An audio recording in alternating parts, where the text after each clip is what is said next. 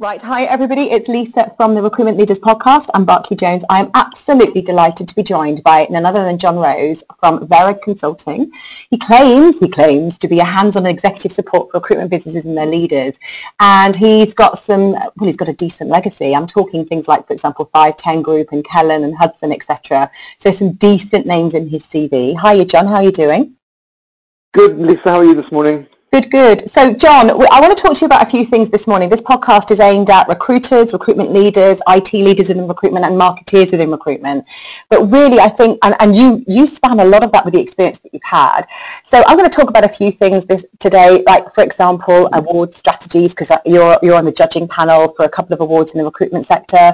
We'll talk about recruitment leader growth and how they can grow their business, and, and we're doing a lot of work at the moment on recruitment business stroke recruitment consultant KPIs. So give us a little bit of a background about yourself. Introduce yourself so people know who you are and um, what your background is. Sure. I'm, um, in fact, last Friday I celebrated 31 years in the recruitment industry. I won't tell you what age I started. Um, I basically started as a recruiter, um, worked my way up through management uh, to director, uh, had a stint as MD, and then 12 years as a CEO in three different businesses, all different, all different circumstances, but they were all growth and turnaround situations. So I, I believe that I uh, have probably made all the mistakes there are to be made and seen all the, the growth and pain issues of being a recruitment leader. So two years ago, just under, I set up my own consultancy doing exactly what you described, actually helping recruitment leaders grow, um, helping them operate a business to build a strategy um, and helping them not make the mistakes that I made. So that's what I do. I work with a portfolio of businesses because uh, leadership is lonely. I've been there. Um, and hopefully I'm a good mentor and guide for people I work with.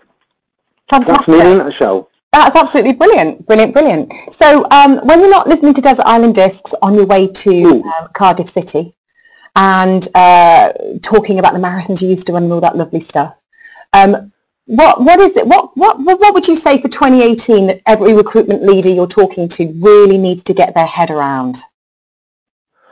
Uh, the thing that um, well, they need to get their head around how they're going to grow their businesses and how they're going to build a specialist, valuable recruitment organization, but we, we can return to that. The, the thing that frustrates me with a lot of recruitment leaders is, is an inability to say no.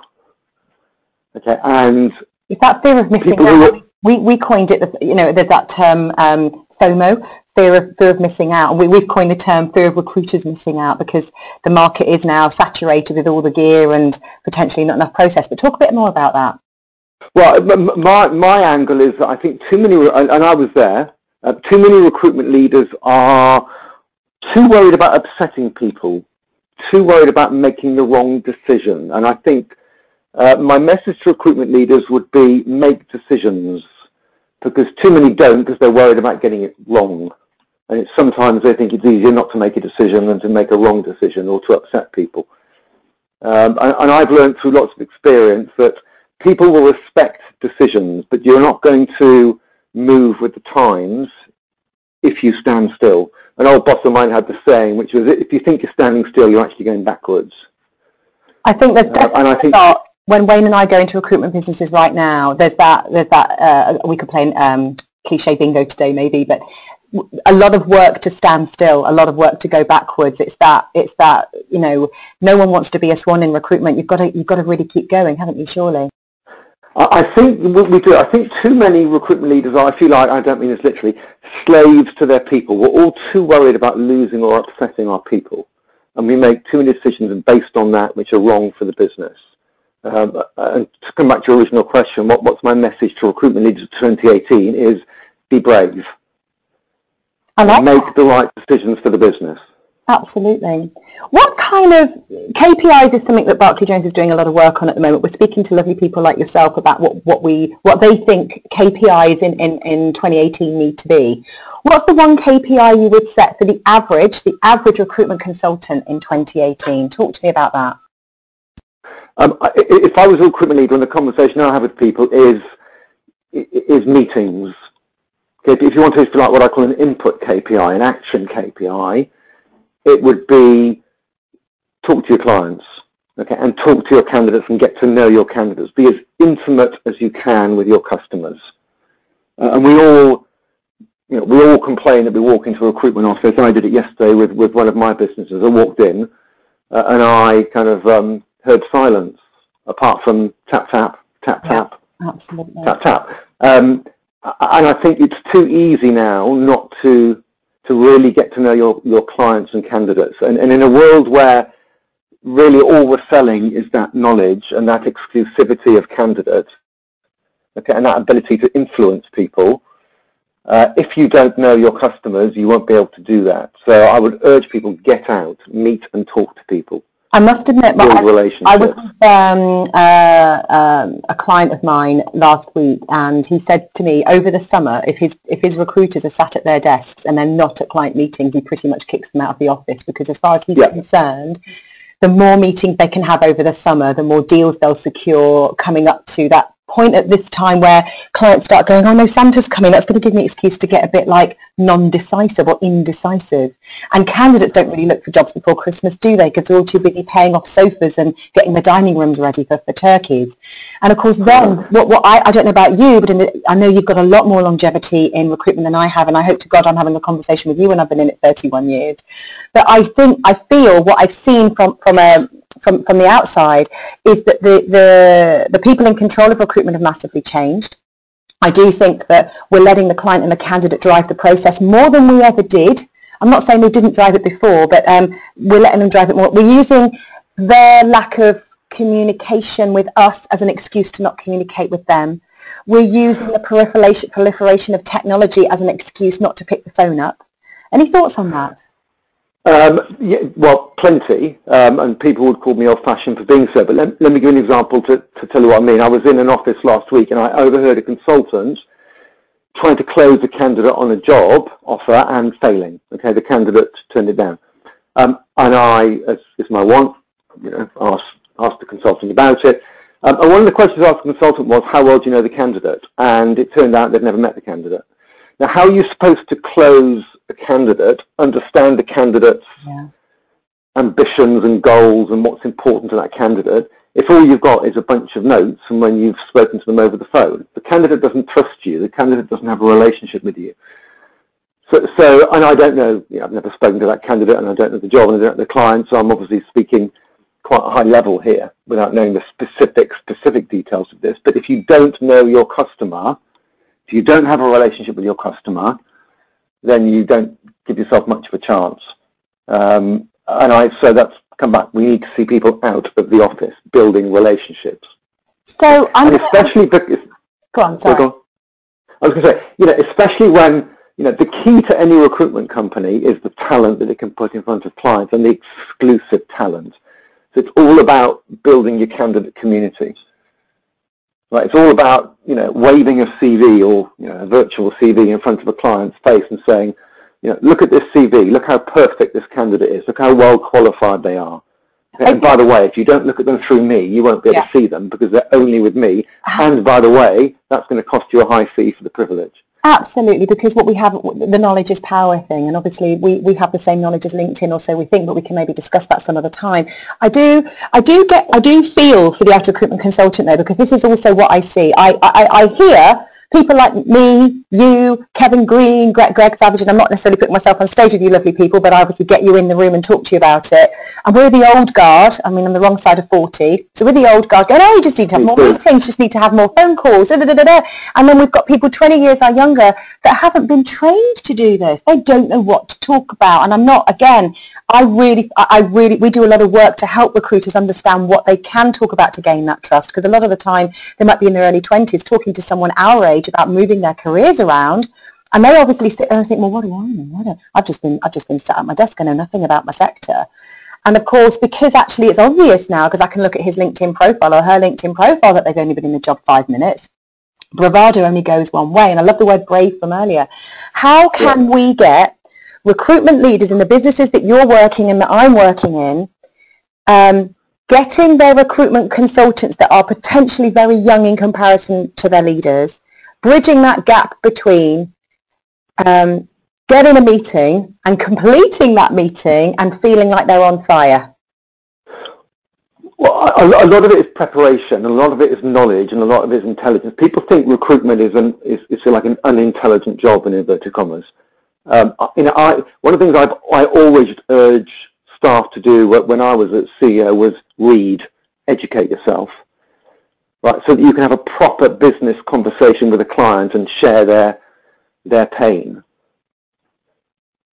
Right, so you know, as an example, I used to when I used to run corporate inductions, I'd do a little quiz with people, right, and they were they were fairly oh, you know averagely you know okay questions like what's the name of the business secretary, what's the unemployment rate, right, you know what's um you know, what's uh, bank rate, all these kind of questions. And my last question was what newspaper do you read? Okay, and then when you collate all the answers, they'd get they'd get all the answers wrong, right? But the newspaper they read was the Times or the Financial Times. Yeah. Really? Right? And I think if you're sending these people out to meet customers to talk about employment, for example, and they don't even know what the unemployment rate is, you're, you're headed for trouble. Okay, so I um, think send out educated, experienced, knowledgeable, right, impressive people who can help solve the client's problem and ease their pain Right, don't send out people who just say, you know, okay, give me the job spec, I'll send you some CVs. Because the client can do that themselves. Oh, they absolutely can. Uh, and, and the, this is the big disruption in the market right now. And I'm, I'm not a big fan. Uh, everyone talks about disruption like it's really cool. I, I don't think it's cool at all. I think it's, uh, it, well, it's disruptive, she says. But I, I think that um, again, in my younger days, in 2000, when I started off as an IT director in recruitment, uh, and the business that I worked for back then had no kits, and my job was to come in and, and basically revolutionise it it was okay and it was expected to be sat there looking down, reading um, niche magazines about your sector. You had to do it because actually you didn't have you didn't have access to the online world back then. Yep. Like yep. 17 years ago. Age, age, Lisa, age. I'm obviously only 21. I've just had the same year for the last how many years? So talk to me about, so we've talked about KPIs. We've talked about what every recruitment leader needs to do. Talk to me about awards because you are on the APSCO Awards judging panel and on the Recruitment International um, Award panel, judging panel with myself. Talk to me about why you're bothering with awards in, in because aren't they all just fixed? And I'm just being facetious now. Talk to me about why, why you take the time out to do that. Can you just cover, did you say, aren't they all fixed? Yes. Say that? Outrageous. No, I can, ha- having, as you know, having uh, been on the panel twice in the last month or so, no, they're absolutely um, not fixed.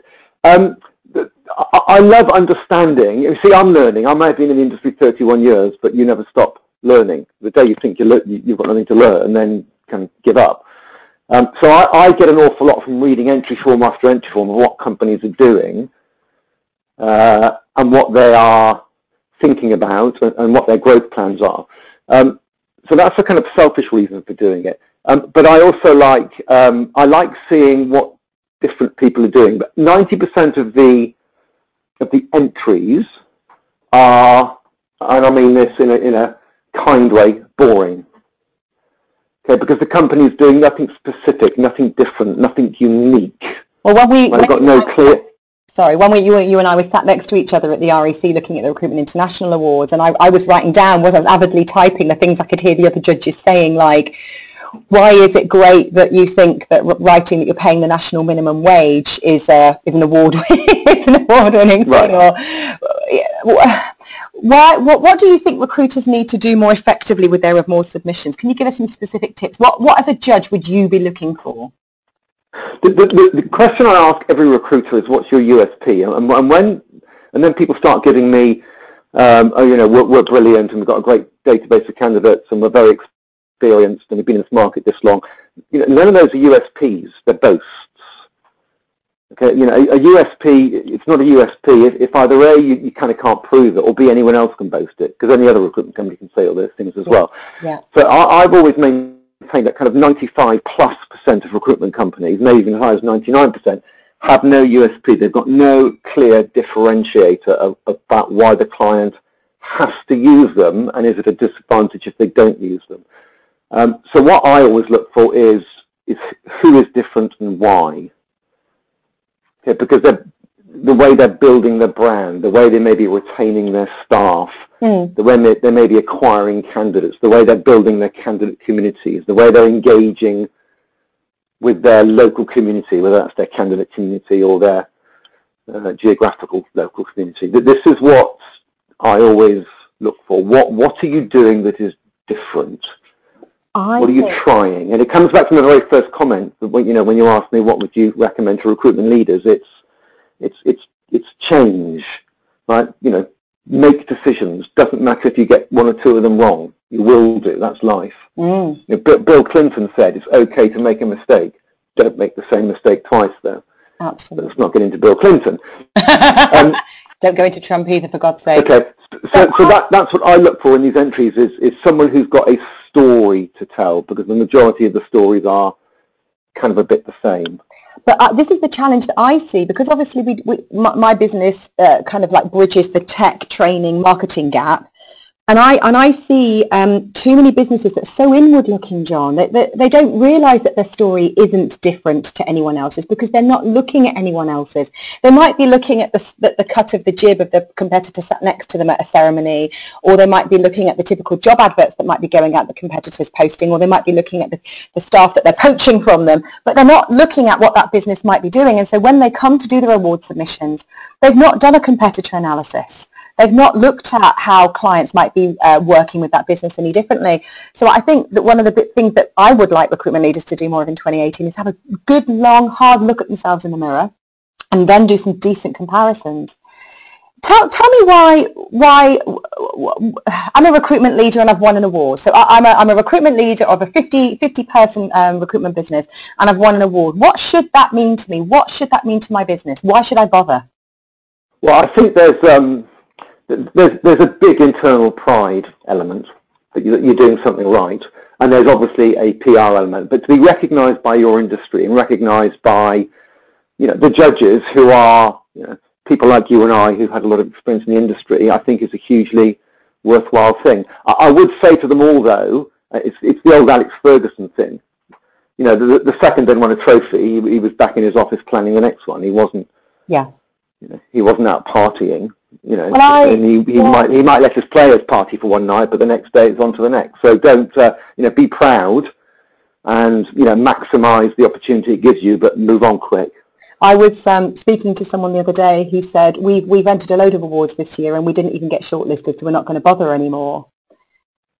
Well, Make a comment on that. They should ask why. Exactly. Yeah, well, they, they should yeah. ask why. Yeah, why, why haven't you been? I mean, it, listen, I, you know, I've done two of these, and there are some categories an awful lot. So, you know, to ring me and say, why didn't I get, I'd have to really rack my brain or go back into the entries. But, mm. but that's, that's where you learn. Right? You, you know, you don't learn by, you know, winning something. You actually learn by losing and finding out what you're doing, you're doing wrong. And you don't, people need to listen more, I think, in our industry sometimes. You know, you, you don't learn by talking. We're, we're very good at talking in recruitment like clearly because the kind of characters we are. But you don't learn by talking. You only learn by listening, by hearing new things. Absolutely, and I must um, admit I've yet to because obviously because I'm on um, I'm on the MADRAS, the Marketing and Digital Recruitment Awards judging panel, as well as Recruitment International. I, I, as a judge, I would be more than happy to give feedback to, back to potential or real clients about their award submissions because there is so much to gain. The statistics are ridiculous. As long as, you, but it's as, like you say, it's as long as you market it um, and yeah. where I would disagree with, with Alan, Fer- uh, um, Alan Ferguson, Ferguson is um, it's around looking at, yes, going back in and plotting your next award win, but it's also make, taking enough time to market internally and externally and taking time to look at why you won that award and taking time to realise why you won that match so you can replicate it and improve next time. Yeah, I agree. I mean, too too many that I read. You know, you, you start reading the the their, their blurb, and you think that that sounds a bit too kind of marketing speak. So you look at their mm. website and you see that it's a complete cut and paste from their website in terms of what yeah. they do or what the divisions are. Um, it's it's just lazy, and too much of it is just good form filling, but that doesn't make you a great company.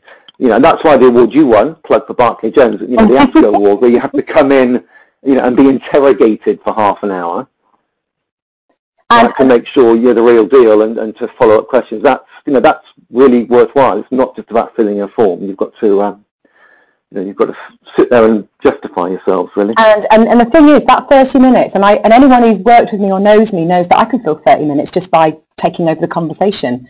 But I have to say, it's not 30 minutes worth of grilling. It's 30 minutes worth of grilling in front of you, and then it's the lead up to that and yeah. the expectations that you've set yourself. And it's when you actually come out. And uh, my personal experience and the reason that we went for the APSCO Awards this year, initially, initially, and you'll know this because you were on the panel, so you heard me say this, and you said, why did you enter? And I said, well, because I, I got sick of my clients, uh, you know, doing what I've said, which is, oh, they're all fixed, aren't they? And not bothering. And then saying, well, hold on a minute. Once I started doing the, the, the work and looking at a load of reports that have been written by the big boys like Deloitte and KPMG, there's a lot of data out there to prove that if you win an award and market it effectively, you make more money. And that's kind of what all my clients want to do. So then I started digging around. I became a judge on a couple of panels. I started realizing why recruiters were not winning awards and why they were not winning once they'd won the award, if that makes sense. So we wrote the, the, the ebook on, on awards. And then I thought, hold on a minute. I'm going to have to put my money where my mouth is. So this was all a big experiment for me to begin with. And then before I realized it, I was taking this uber seriously, getting pretty stressed about it, which I think is a good thing, looking at my business, taking a really hard look at it, knowing full well that I'd have to come into APSCO and into, into the big bank and meet all the bankers and justify my figures, justify my business plan, justify uh, keeping my business quite small so I can make everyone happy when everyone's telling me I should be growing it. You know, it's not a 30-minute um, quiz. It's, it's a, it's a mm. few months worth of grilling, I think. Um, and when, when, I came out, I was my adrenaline levels were off the charts. Um, and then obviously the award ceremony itself, where I thought I was going to have a heart attack. And I'm, I'm not, uh, I'm, I'm proud of admitting that. I took the awards extremely seriously. Um, and I think everybody should. They, they should. Know, what, just come back to your, your first question on the awards, why should people do it? One of the winners um, on the category that I judged, one of the questions they asked was, why have you entered the award? And the answer they gave, is quite a significant company, the operations in many countries, and the answer they gave was, we've been very internally focused. You know, you're talking about a, I think, two, two and a half million profit company, so, you know, sizable. And they said, we've been very internally focused, the world doesn't know who we are. Okay, and we want to show our staff that we're really proud of what we've achieved, and that's why we've entered, because we want to start, you know, making a bit more of a noise. Good for them, and, and it was an excellent entry, and they and they won. But yeah. you know what? Again, if, if you look at some of the things that recruitment business should start thinking about, you know, we know there's this, you know, to coin an old phrase, this huge war for talent for good recruiters. Um, and in my opinion, a lot of people should be diverting some of their marketing budget, and I'm talking to a marketer here, um, to the employer brand, not just to, to yeah. customers. Yes. Um, but what better way to build your employer brand right, than winning an award? We always talk about our tech model. So uh, from an ROI perspective, because yes, it is about money, but it's also about, you know, if, if, if we applied our tech model to awards, we'd say, right, the T stands for time. If the business wins an award, how much time is that going to save the business at pitch, conversion, getting into a meeting in the first place. You know, we're saying at the beginning of this this podcast, John, some fantastic tips, by the way. I've literally been putting you on mute and typing everything up as I've been speaking. But some tips around, you know, more meetings, more conversations. And, and then the, the recruiters go, but what do I talk about? And I'm thinking, right, well, we've got an award-winning submission and let's talk about why we won it. And let's talk, let's, let's take the paragraph that, for example, that that Ann Swain gave to me at the end when we received our award of why we'd won it, not just the fact that we had. I can use that in conversations now. And it's, it's, it's taking that. Then we look at the E, which for tech stands for emotion, so the emotional state. So, you know, there's a reason why certain football teams stay at the top of the Premier League because emotionally, apart from financially, they're not doing badly. Yeah. They feel really good about things. And, and I know that um, when my team won the APSCO award, flipping heck, we could do no wrong. We were walking on water, fantastic. And then the other four C's for us, because it's the tech and then, so it's the TE and then four C's, we've obviously got cash, clearly. We've got content. We've got something to talk about that also improves the content of our database. Clearly we want to improve our community.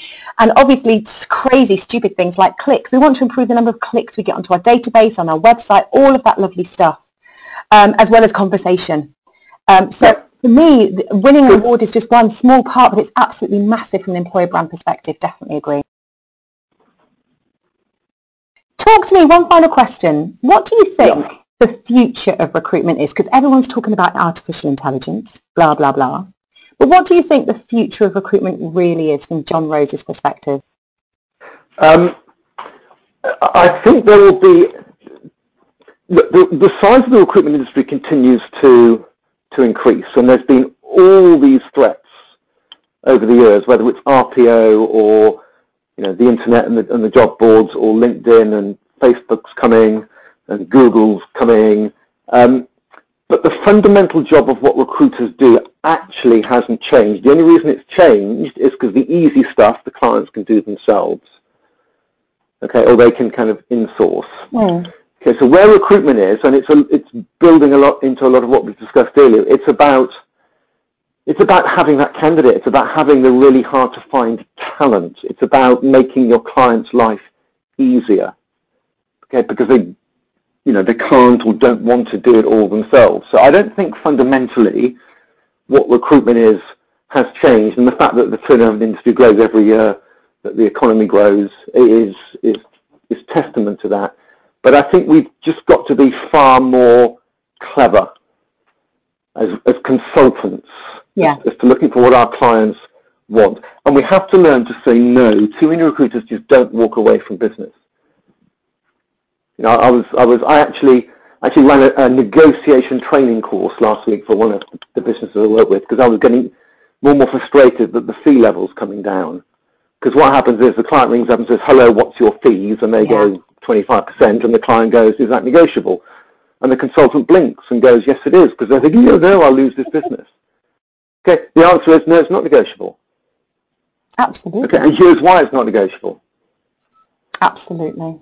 Take it or leave it. That's it. Um, so I think if we've got the right product to sell, if we've got the right specialism, if we've got the right understanding, if we can empathize with our clients and understand our clients' pain, recruitment will change but won't change because the, the basis of what we do will remain, but we have to work with what's going on around us. You know, be that you know disruption, technology, AI, whatever will come next. I remember having a conversation back in 2002, one something like that, with the founder of um, the founder of Monster.com. I was with TMP at the time, which later became Hudson and TMP owned Monster. Um, and we were at some global conference and we were playing pool late one night and he was basically convincing me, it's 2001 too, uh, recruitment databases were dead. The reason they were dead was they were just duplicating the monster as it was at the time. Yeah. And it was, it was the job site at the time. Okay, and we had quite a long and heated debate about why he was wrong. Um, and I proved to be right. He's proved to be far more successful than I am, but, um, but, he, but um, far wealthier than I. But but but fundamentally, these things will not change what we do because we provide a great and valuable service. But we have to back that up with skill. Yes. And that's what needs to continually change. And this is the education, and this is the credibility mm. of people who go out and advise clients and candidates. Absolutely. All absolutely fascinating stuff, John. Thank you so much for taking the time out to talk to me today, and I'll catch up with you very soon. My pleasure. Speak to you soon. Never, never let it be said that a recruitment leader is not a mine of useful or useless information. And I managed to also catch up with John with some greyhound racing and gambling tips. Listen to what he's got to say. No, but do, do you know what? Because I, I, many years ago I ran a marathon, right? This is this is before um, this is before downloadable music, so I used to listen to, the, to a little radio yeah. uh, as I was running. Um, and the best thing I ever learned, because it was usually Radio 5 Live, and it was Radio 2 in those days probably, and the best thing I learned from running, right, this is, this is, this is 18 years ago, right, is yeah. you know Ian Dury and the Blockheads? Yes. Right, so Ian Dury was being interviewed, and he told me that, that his, as a child or as a teenager, him and his mates used to go to the greyhounds and win a lot of money. Yeah. Betting, right? And the reason they win a lot of money is because if you go early enough, right, so go really early, right, before they've really opened the gates, and have a look at which dogs are going into the middle of the field yeah. and basically doing their business, right? Because yeah. the dogs who do their business before the race are lighter and yeah. more likely to win. Yeah. Right? And so that's what they did. They went early. They, they saw which dogs dropped their load, so to speak, um, and won a lot of money. And, that, and that's what I learned from running the marathon.